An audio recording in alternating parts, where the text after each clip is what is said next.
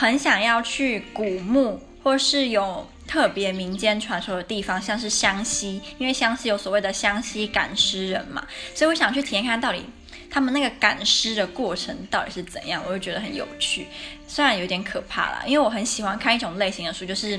呃《盗墓笔记》啊、《鬼吹灯》啊、《我当道士那些年》啊、《凶宅笔记》这类型我都很爱看，虽然很多都差不多，尤其是。就是这几年来太过过头了，所以很多书都是名字里面的人不一样，但是内容几乎都差不多，或是 都抄袭《鬼吹灯》或《盗墓笔记》的内容，所以就没那么好看。但是我还是很爱看。